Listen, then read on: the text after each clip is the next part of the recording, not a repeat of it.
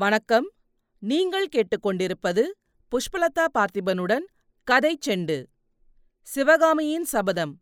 எழுதியவர் கல்கி கிருஷ்ணமூர்த்தி. பாகம் இரண்டு. காஞ்சி முற்றுகை. அத்தியாயம் ஆறு. கலைவெறி. ஆயனர் வீட்டு சிற்ப மண்டபமானது கிட்டத்தட்ட எட்டு மாதத்துக்கு முன்பு பார்த்தது போலவே இருப்பதையும் ஆயனர் அப்போது அரைக்குறையாக வேலை செய்துவிட்டிருந்த சிலைகள் இன்னும் அரைக்குறையாகவே இருப்பதையும் பரஞ்சோதி பார்த்தபோது அவருடைய மனதில் இன்னதென்று சொல்ல முடியாத ஒரு சோர்வு உண்டாயிற்று. இந்த யுத்தம் என்னத்திற்காக வந்தது? என்ற எண்ணமும் அவருடைய வீர உள்ளத்தில் தோன்றியது. தாழ்வாரத்தின் முனையில் ஆயனரும் பரஞ்சோதியும் உட்கார்ந்திருந்தார்கள். சிவகாமி முன்னொரு சமயம் நின்றது போலவே இப்போதும் அருகிலிருந்த தூணை பிடித்துக்கொண்டு நின்றாள். உங்களுக்கு தெரியுமா அப்பா? இவர்தான் இப்போது காஞ்சிக்கோட்டையின் தளபதி என்றாள் சிவகாமி. அப்படியா? தம்பியின் முகக்கலையை பார்த்து இவன் பெரிய பதவிக்கு வருவான் என்று அப்பொழுதே நாகநந்தியடிகள் சொன்னார் என்று கூறிய ஆயனர் சட்டென்று நினைத்து கொண்டு தம்பி ஓலையை என்ன செய்தாய்? என்று கேட்டார். ஐயா அது விஷயத்திலேதான் ஏமாந்து போய்விட்டேன். தாங்களும் நாகநந்தியும் எவ்வளவோ எச்சரித்திருந்தும் பயனில்லாமல் போய்விட்டது. ஓலை. அடடா அதை சக்கரவர்த்தியிடம். ஆமையா ஓலை சக்கரவர்த்தியிடம் சிக்கிவிட்டது. ஆஹா என்ற ஆயனர் பிறகு மகேந்திரவர்மர் அதை பற்றி என்ன சொன்னார்? என்று கேட்டார். மகேந்திரவர்மரா நான் பல்லவ சக்கரவர்த்தியை சொல்லவில்லையே வாதாபி சக்கரவர்த்தியை அல்லவா சொன்னேன்? வழியில் என்னை வாதாபி வீரர்கள் பிடித்து கொண்டு போய் புலிகேசியின் முன்னால் நிறுத்தினார்கள். ஓலையையும் அவர்கள்தான் பலாத்காரமாய் கைப்பற்றிக் கொண்டார்கள். ஆயனர் வாயிலிருந்து மீண்டும் ஆ? என்னும் வியப்பொலி எழுந்தது. அதே சமயத்தில் எங்கேயோ யாரோ பெருமூச்சு விடுவது போல் சத்தம் கேட்டது. பாம்பின் சீரல் போன்ற அந்த சத்தத்தை பரஞ்சோதி கவனித்தார்.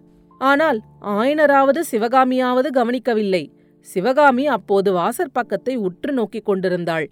அங்கே உள் வாசற்படையாண்டை நின்ற கண்ணபிரான் சிவகாமியை நோக்கி ஏதோ சமிஞ்ஞை செய்து கொண்டிருந்தான். தம்பி உண்மையாகவே நீ வாதாபி புலிகேசி சக்கரவர்த்தியை பார்த்தாயா? என்று ஆயனர் வியப்புடன் கேட்டார். ஆமையா அதோ அந்த புத்த விக்கிரகம் உள்ள தூரத்தில் வாதாபி சக்கரவர்த்தி இருந்தார். சக்கரவர்த்தி என்ன சொன்னார்? யாருக்கு தெரியும் நான் அறியாத பாஷையில் அவர் பேசினார். தங்களுக்கு இருக்கும் ஆவலை பார்த்தால் வாதாபி சக்கரவர்த்தியை பார்க்க விரும்புவதாய் தோன்றுகிறதே. ஆம் தம்பி உன்னை அனுப்பாமல் நானே ஓலையை எடுத்துக்கொண்டு போயிருக்க கூடாதா என்று கூட தோன்றுகிறது.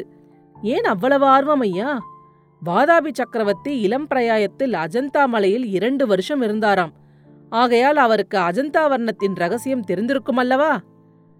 வஜ்ரபாகு கலைகளை இகழ்ந்து கூறியதெல்லாம் பரஞ்சோதிக்கு அப்போது நினைவு வந்தது. அது எவ்வளவு உண்மை? ஆயனரின் கலைவெறி அவரை எப்படி பைத்தியமாக அடித்திருக்கிறது? புலிகேசி படையரசன் என்பதை கூட மறந்து அவனை பார்க்கும் ஆவலை உண்டாக்கியிருக்கிறதல்லவா?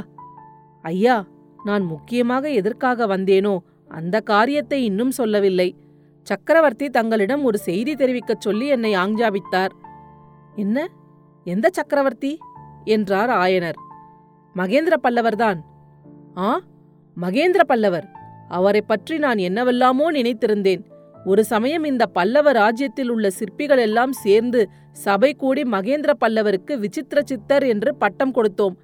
அதை காட்டிலும் சபல சித்தர் என்று அவருக்கு பெயர் கொடுத்திருக்கலாம். ஏன் அப்படி சொல்கிறீர்கள் ஐயா? பார் தம்பி இங்கிருந்து என்னை மாமல்லபுரத்துக்கு போகச் சொன்னார். ஐந்து மலை கோயில்களும் ஆறு மாதத்தில் முடிய வேண்டும் என்றார். ஒரு மாதத்திற்குள்ளாக கோயில் வேலையை நிறுத்து என்று கட்டளையிட்டார். சக்கரவர்த்தி முன்போல் இல்லை. தம்பி ரொம்பவும் மாறிப்போய்விட்டார். அப்படி ஒன்றும் அவர் மாறவில்லை ஐயா. யுத்தம் காரணமாக சிற்சில காரியங்கள் செய்ய வேண்டியிருக்கிறது. யுத்தம் பாழும் யுத்தம். இப்போது நடக்கிற யுத்தம் போதாதென்று பழைய பாரத யுத்தத்தை வேறே கட்டிக்கொண்டு அழ வேண்டுமாம். ஒவ்வொரு ஊரிலும் பாரத மண்டபங்கள் கட்ட வேண்டுமாம்.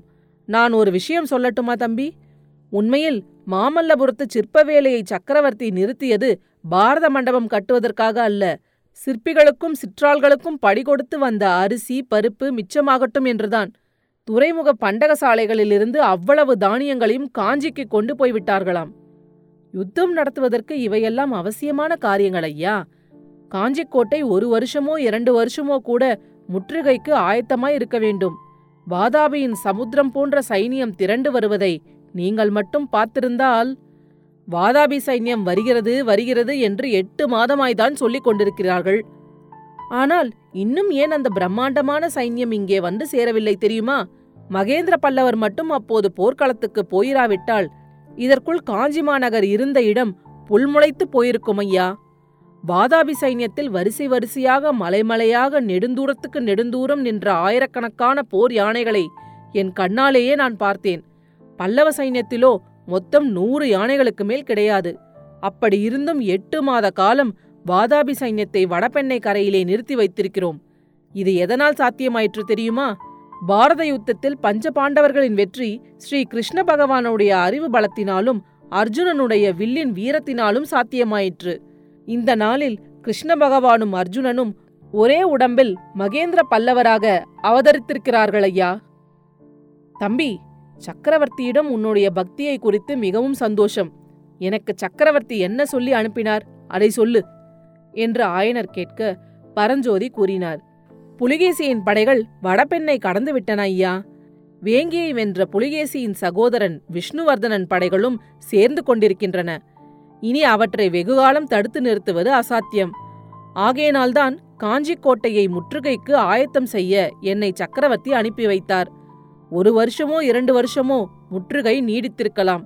ஆகையால் கோட்டைக்குள்ளிருந்து அனாவசியமான ஜனங்களை எல்லாம் வெளியேற்றப் போகிறோம். கோட்டையைச் சுற்றிலும் உள்ள கிராமங்களிலிருந்தும் ஜனங்கள் வெளியேறும்படி இருக்கும். இது பற்றிதான் தங்களுடைய விருப்பத்தை தெரிந்து கொள்ளும்படி சக்கரவர்த்தி எனக்கு கட்டளையிட்டார். எதிரி சைன்யம் வரும் சமயம் தாங்கள் இங்கே இருப்பது உசிதமாயிராது. ஆஹா இந்த ஆரண்ய வீட்டிலே இருந்து சக்கரவர்த்தி என்னை துரத்திவிட பார்க்கிறாரா? எந்த ராஜா எந்த பட்டணத்துக்கு வந்தால் என்ன போனால் என்ன? இந்த காட்டுக்குள்ளே வந்து என்னை யார் எட்டி பார்க்கப் போகிறார்கள்? பார்த்தால்தான் இங்கிருந்து எண்ணத்தை எடுத்துக்கொண்டு போகப் போகிறார்கள். இந்த கற்சிலைகளையும் கல்லுளிகளையும் வேண்டுமானால் கொண்டு போகட்டும். சுவரிலே எழுதிய சித்திரங்களை வேணுமானாலும் சுரண்டி கொண்டு போகட்டும். ஐயா தாங்கள் ஏதோ கோபத்தில் பேசுகிறீர்கள். பல்லவ ராஜ்யத்துக்கு எப்பேற்பட்ட ஆபத்து வந்திருக்கிறது என்பதை தெரிந்து கொள்ளாமல் பேசுகிறீர்கள். சக்கரவர்த்தி எங்களுக்கு என்னதான் கட்டளையிட்டிருக்கிறார்? தாங்களும் தங்கள் குமாரியும் காஞ்சி கோட்டைக்குள்ளேயே வந்து இருந்தாலும் இருக்கலாம். அல்லது சோழ நாட்டுக்கு போய் தங்கள் சிநேகிதர் நமச்சிவாய வைத்தியருடன் சில காலம் தங்கியிருந்தாலும் இருக்கலாம். திருவெண்காட்டுக்கு போவதாயிருந்தால் தக்க பாதுகாப்புடன் தங்களை அனுப்பி வைக்கும்படி எனக்கு கட்டளையிட்டிருக்கிறார். தங்கள் விருப்பம் எதுவோ அப்படி செய்யலாம் என்றார் பரஞ்சோதி. சிவகாமி நீ என்னமா சொல்லுகிறாய்? என்று கேட்டார் ஆயனர். திரும்பி பார்த்தார். ஆனால் சிவகாமி நின்ற இடத்தில் அவளை காணவில்லை. அடுத்த அத்தியாயத்தில் விரைவில் சந்திப்போம். கதை செண்டு பற்றி உங்கள் நண்பர்களிடமும் உறவினர்களிடமும் பகிரவும். உங்கள் கருத்துக்களை கமெண்ட்டுகளில் பதிவிடுங்கள். உங்கள் கருத்துக்களை கேட்க ஆவலுடன் காத்துக் கொண்டிருக்கின்றேன். நன்றி. நீங்கள் கேட்டுக்கொண்டிருப்பது புஷ்பலதா பார்த்திபனுடன் கதை செண்டு.